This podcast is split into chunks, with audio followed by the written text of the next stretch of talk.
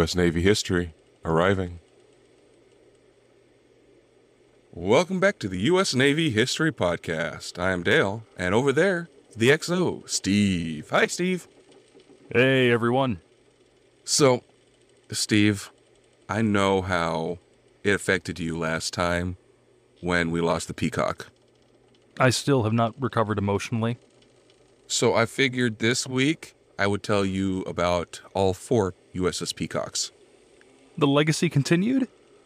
There are four ships that bear the name U S S Peacock.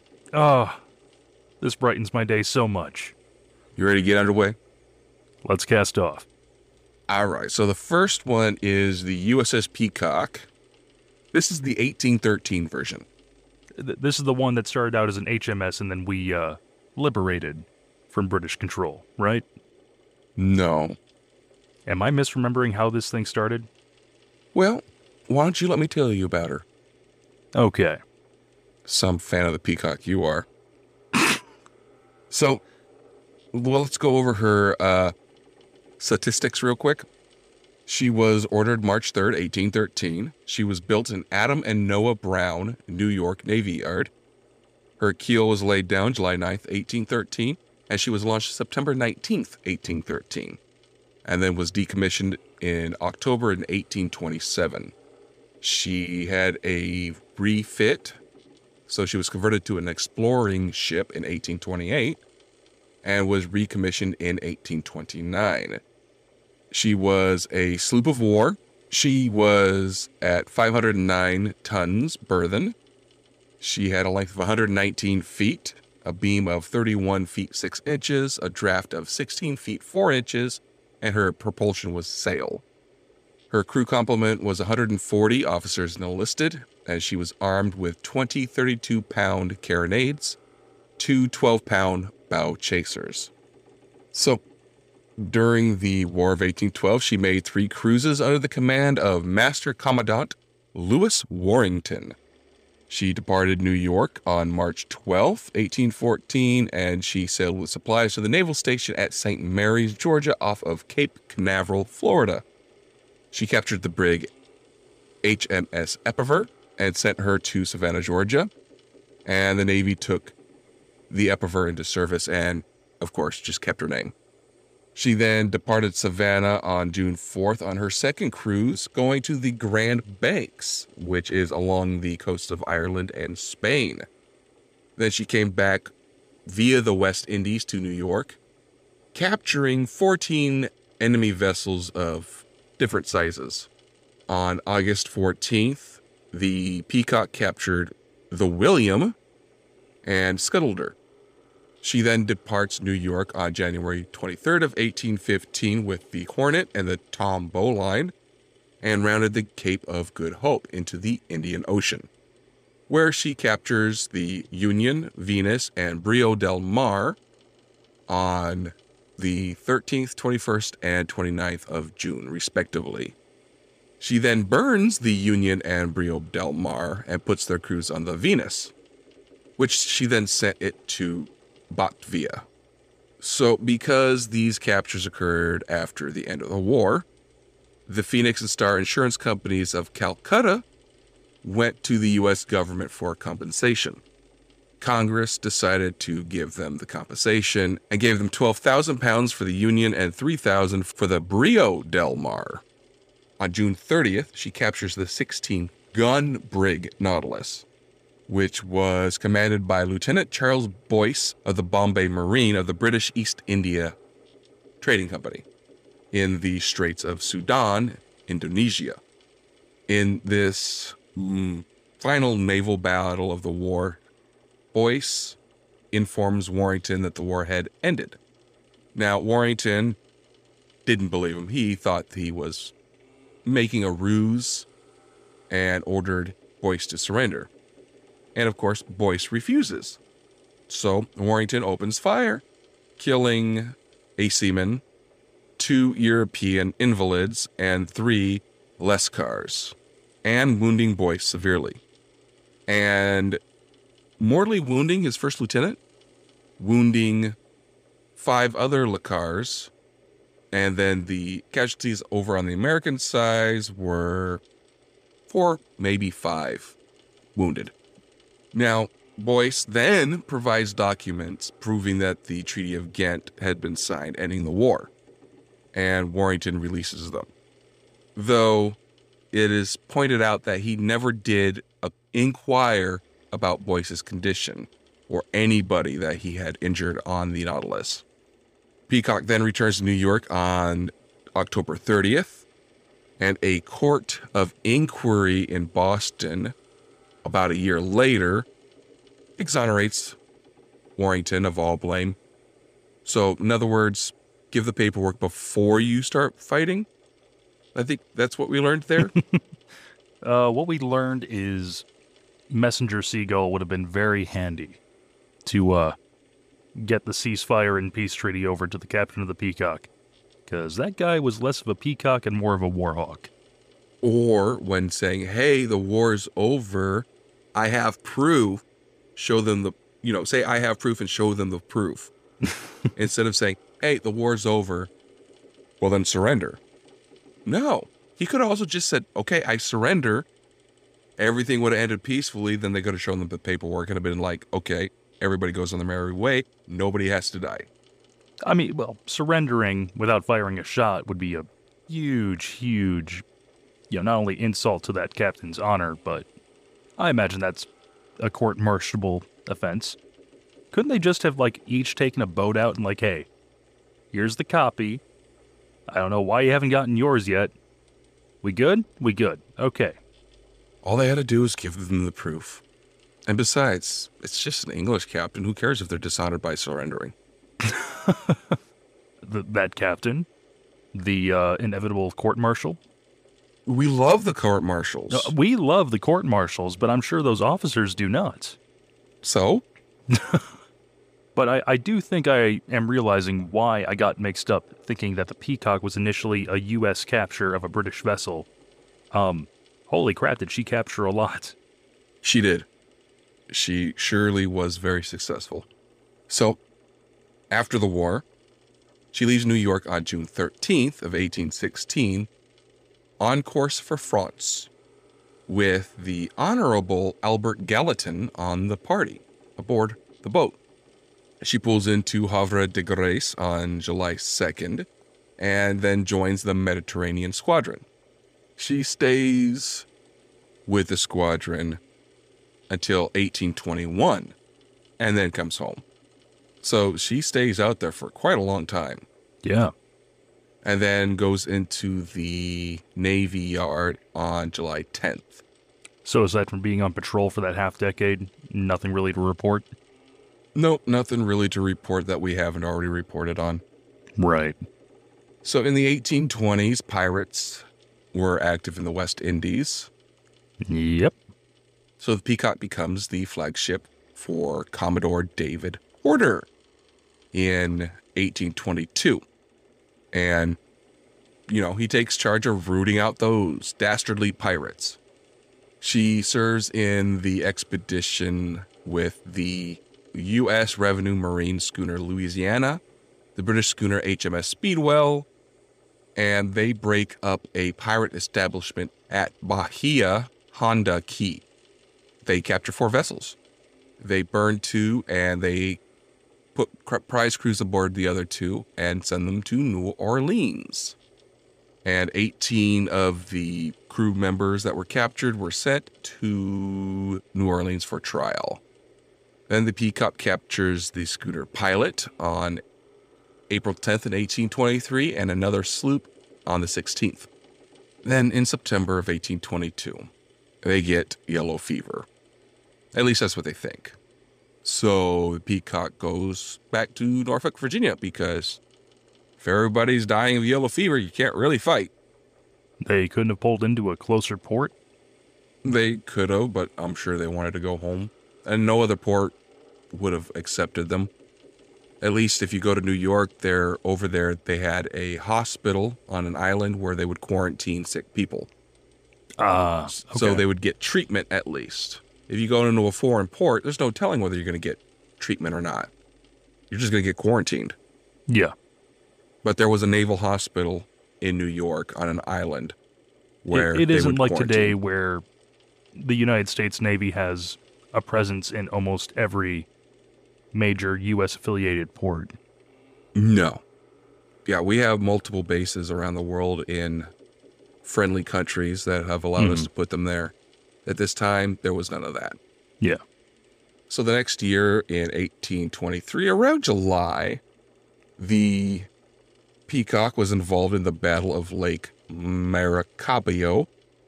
And then in eighteen twenty-four, the Peacock goes into the Pacific for a number of months and cruises along the west coast of South America. And this is prior to the big expedition that we covered last episode. Yes, it would be. In September of twenty-five, the Peacock was commanded by Commodore Thomas Casby Jones, and they went to Hawaii. Woo! Where, where he negotiated a treaty of friendship, commerce, and navigation.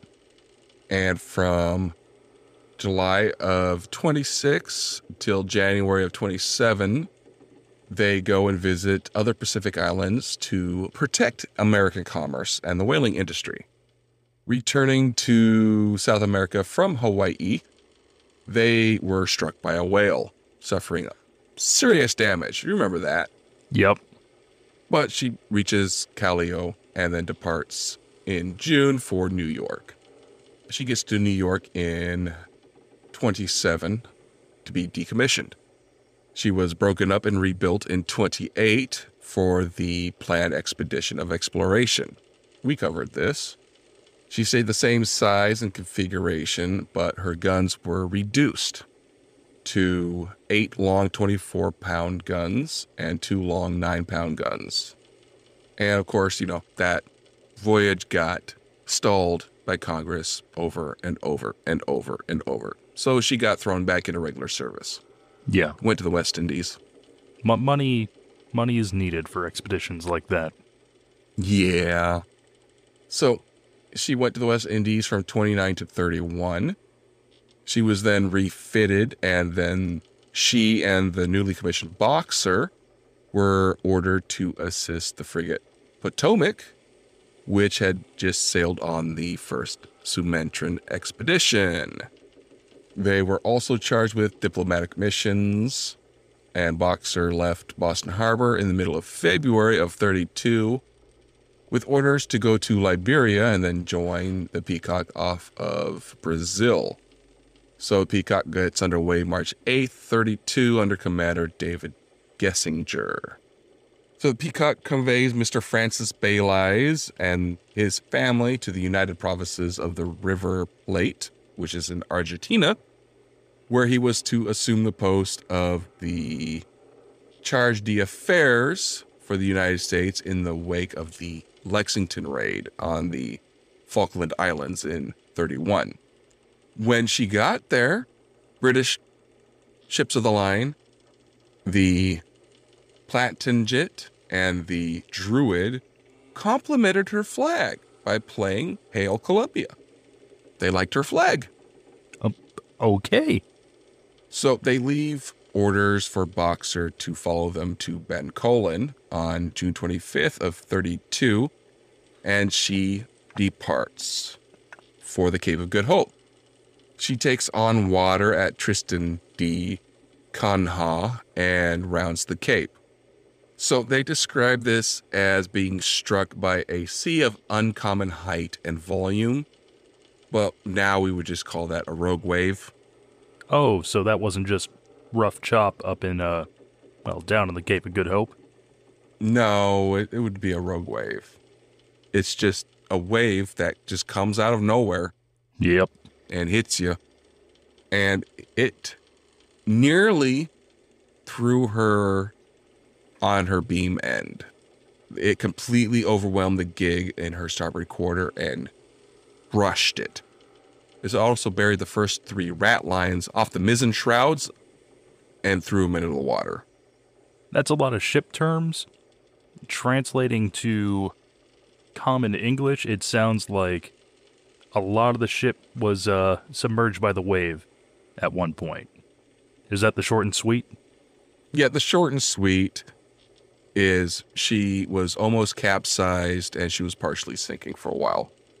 Which, it being a rogue wave, I'm, I'm surprised she wasn't capsized. So she then proceeds to Bencoolen, where she receives words that the Potomac had completed the mission. She then had orders to gather information before going to Cochin China.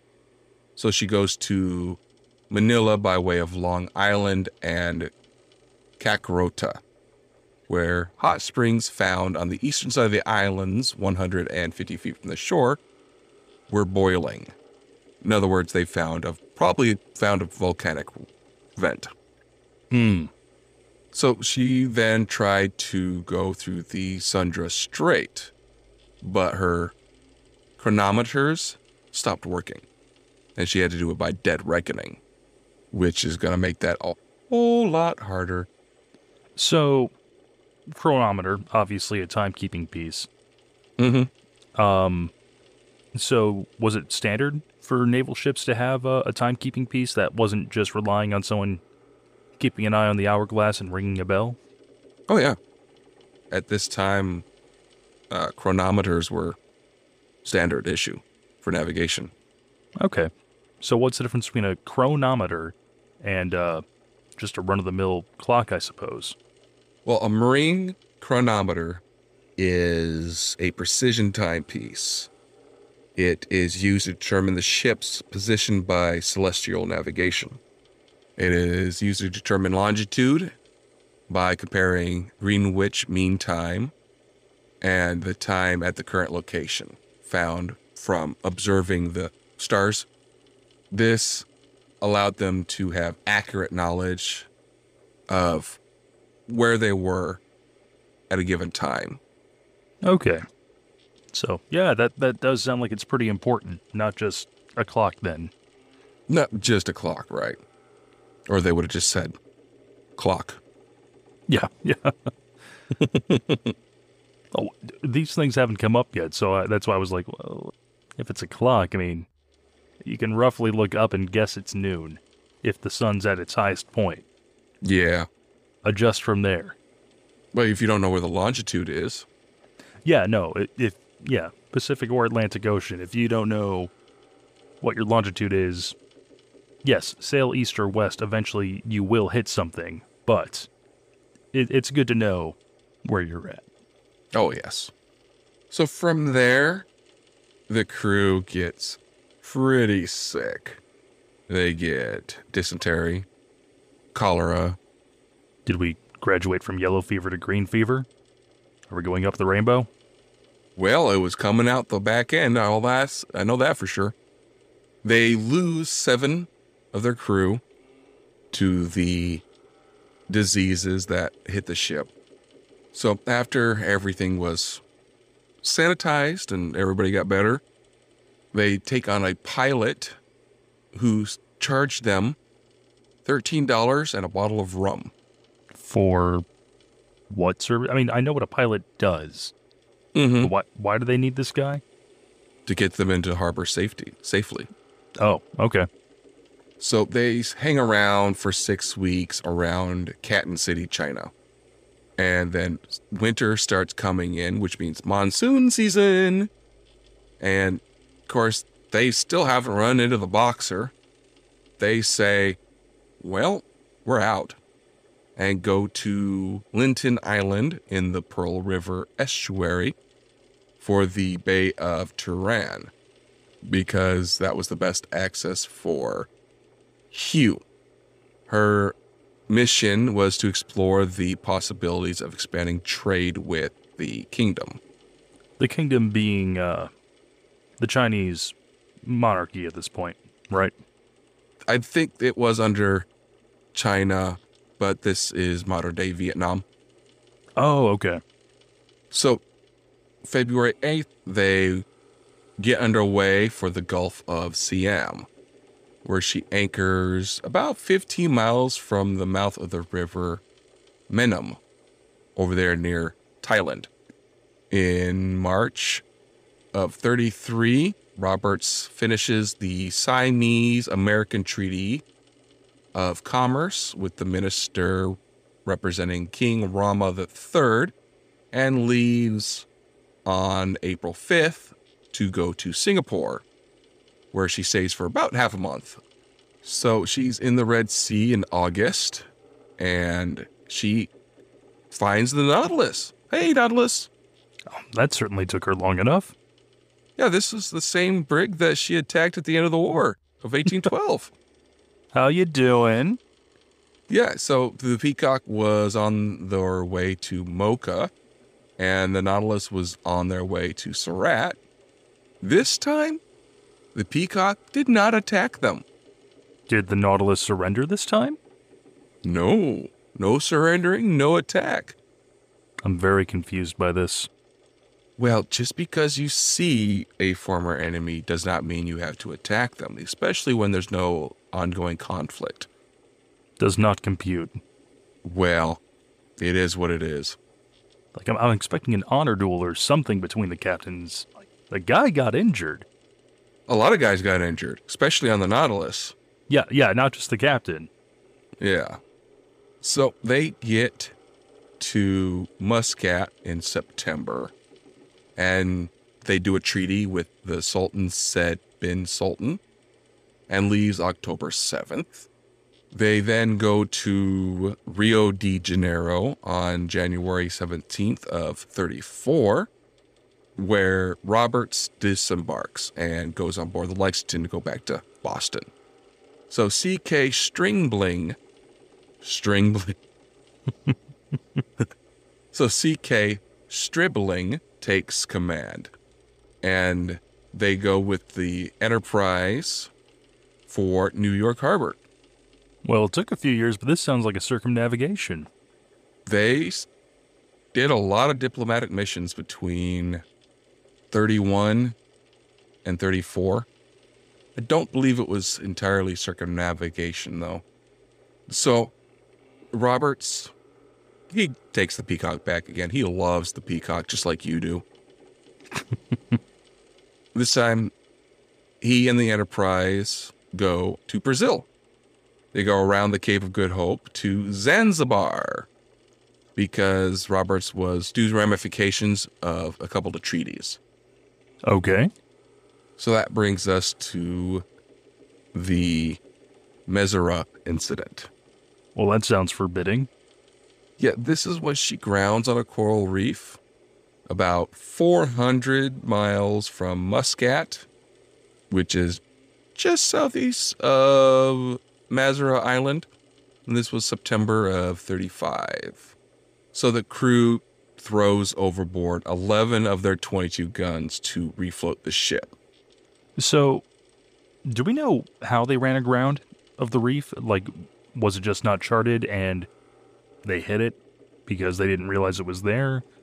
Was there a squall that, you know, was pushing them and uh, they were trying to avoid it but just couldn't? He blames it on the current. We have a statement from him of what happened that we'll get to here in just a minute. So after throwing overboard half their guns to refloat the ship, they repel Arab marauders and then set sail. Uh, Sinbad Sultan, he later recovers those guns and he returned them to Roberts free of charge. What? Yeah, he gave them back. Hey, this is just even more confusing. What on earth? I, I'm just shocked. One, these are heavy cannons. It's not like that's easy to retrieve after it's been dumped overboard.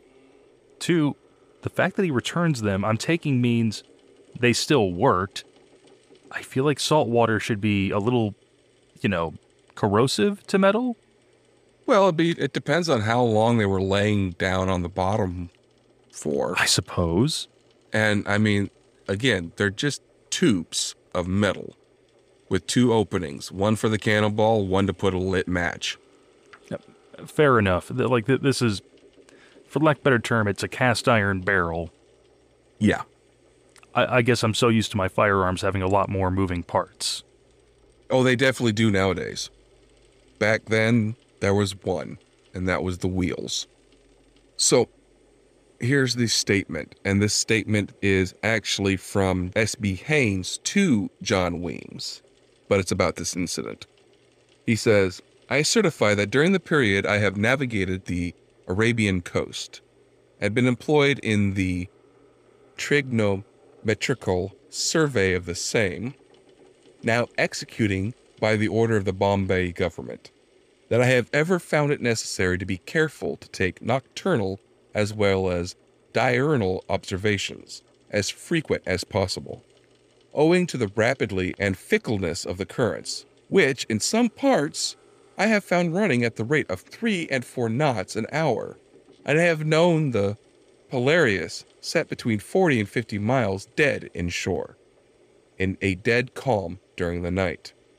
It is owing to such currents that I conceive the United States ship of war, Peacock, ran aground, as have many British ships in previous years, on and near the same spot, when at the changes of the monsoons, and sometimes at the full and change, you have such thick weather as to prevent the necessary observations, being taken with accuracy and the navigator standing on with confidence as his position, and with no land in sight, finds himself to his sorrow often wrong, owing to a deceitful and imperceptible current, which has set him with rapidly upon it.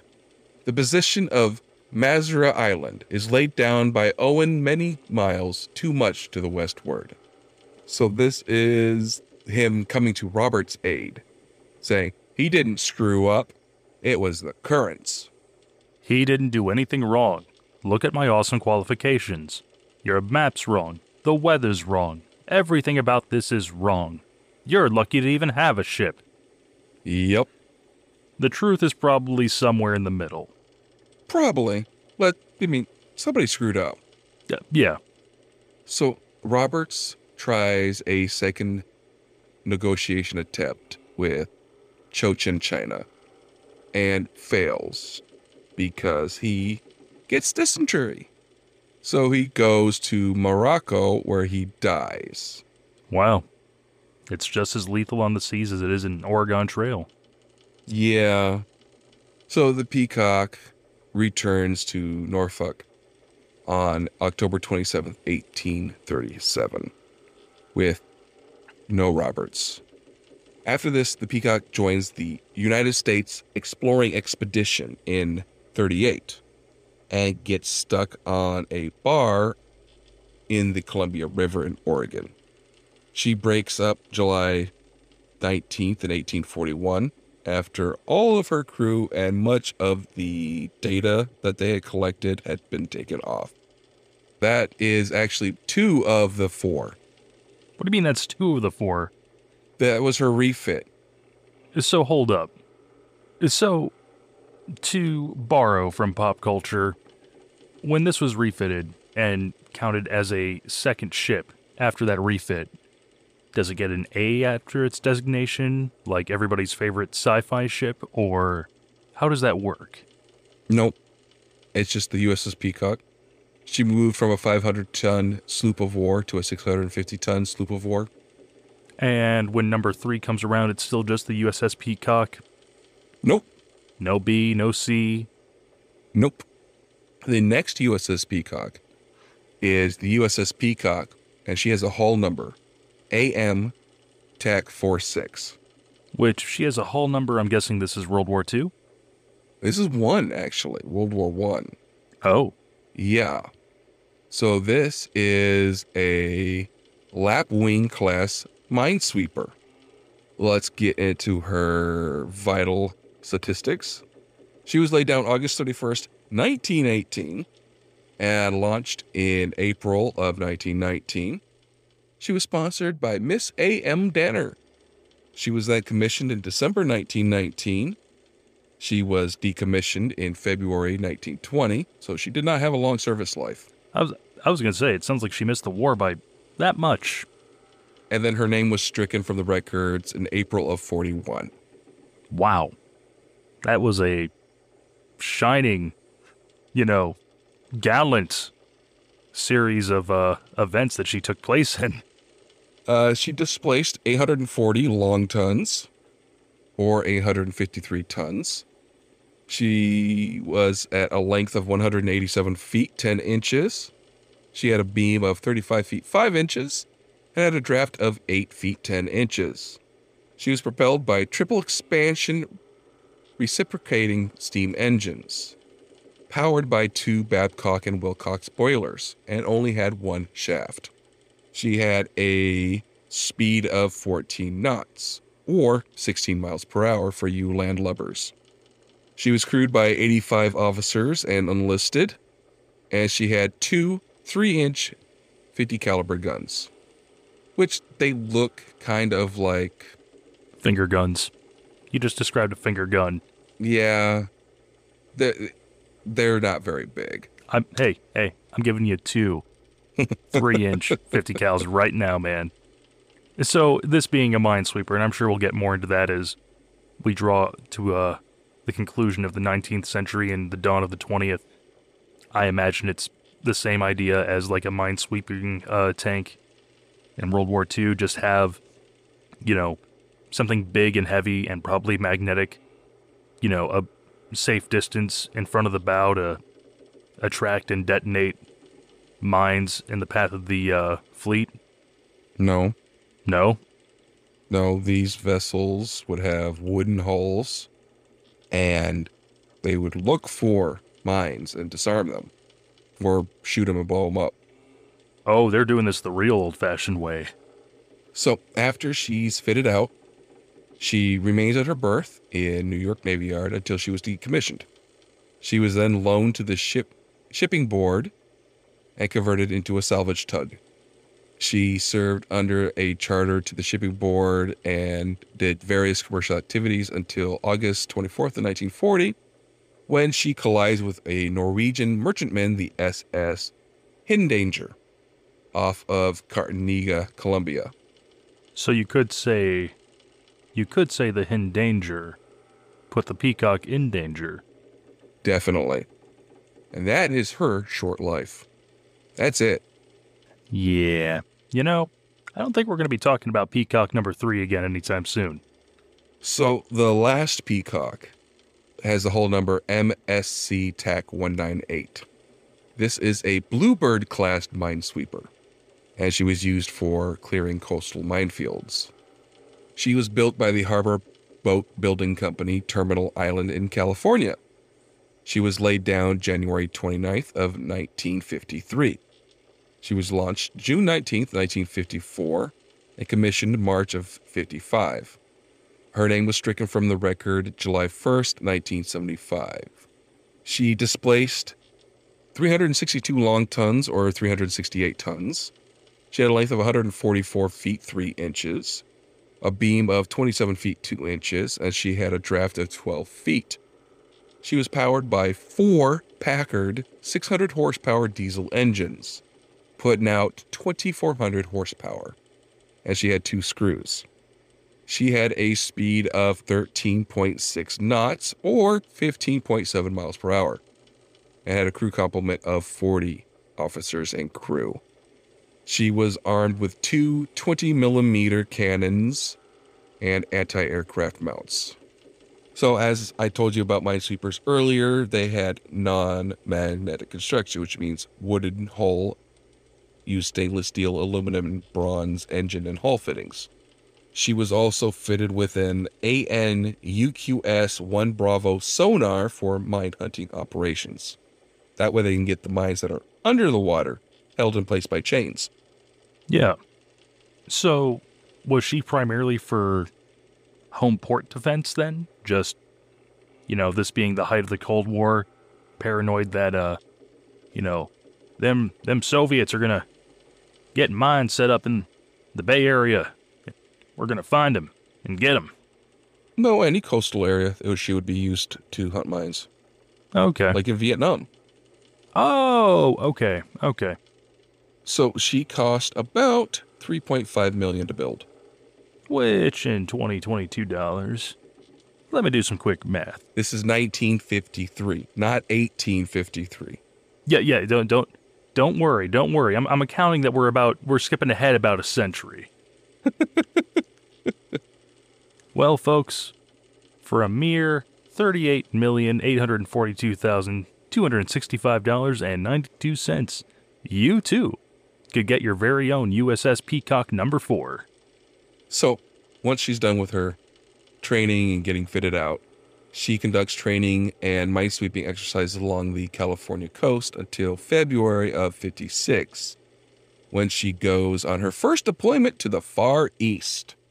So while she's overseas, she participates in several joint exercises with allied navies, participating in Operation Market Time off of Vietnam, and making port calls in the East. And she stayed over there, and she continued doing deployments like that until nineteen seventy. I was going to say, it sounds like she was uh, there for pretty much the entirety of the Vietnam conflict, even when it was France. Well, what I mean is that's That was how she spent her operating life until nineteen seventy. Gotcha. And she, her home port was actually Sasebo, Japan. Makes sense. It's close. It's a U S naval base. Yeah, she was assigned to the U S seventh Fleet. So, not that I'm sure if minesweepers are still part of the modern Navy, but was there a reason for the uh, wooden hull? And then obviously, you know, metal fixtures? Like, does that provide some sort of uh, advantage for minesweeping? Being non-ferrous? Being non-magnetic. Yeah, I, I had to say that in the most pretentious way possible, didn't I? Yes. A lot of times these mines would be magnetic, so they would be drawn to the hull of a ship to go boom. And these are the nastiest torpedoes. Yeah. So the Peacock, she takes part in general emergency operations during the Lebanon emergency in fifty-eight, and patrolled the Formosa Strait during the Taiwan crisis in fifty-eight. She regularly participated in mine exercises with the navies of Japan, Korea, China, and the Philippines, and she played an active role in maritime patrol off of Vietnam throughout the war. She was the last of the minesweepers to leave Japan of her class, when she headed for Long Beach, California, just after Christmas in nineteen seventy, where she was assigned as a reserve training ship. Then in seventy-five, her name was struck from the Naval Register, and she was turned to scrap in September of seventy-six. And that's the last Peacock we have. Yes. Uh, she did get three Armed Forces Expeditionary Medals. She got one Combat Action Ribbon. She got four Republic of Vietnam Meritorious Unit Citations for gallantry. She received eight Vietnam Service Medals. Hmm. That is the last boat that was named U S S Peacock. So how are you feeling about your your most favorite boat in the whole wide world? I, I think we need a fifth one, preferably one that isn't a minesweeper. Well, then I think you need to start a petition. Get signatures so you can petition the U S Navy to name a U S S Peacock. All right. Well, folks, if uh, you agree with me and think that that gallant and beautiful bird needs to once again grace the high seas under the United States flag, you know, why don't you uh, like our podcast, leave a review. We'd love to hear your thoughts. You can also tweet at us at I know this. I know I know this. U S N History Pod. Yes. Aha. Ha ha ha. I knew it. I knew I knew it. And our email. Well, I know that one. What is it? Just stop stop pressuring me. I got the Twitter handle right. Took half a year, but I got it right. Uh yeah. yeah. You can also email us at U S Navy History Podcast at gmail dot com. And we want to wish you guys fair winds and following seas. Until next week, guys.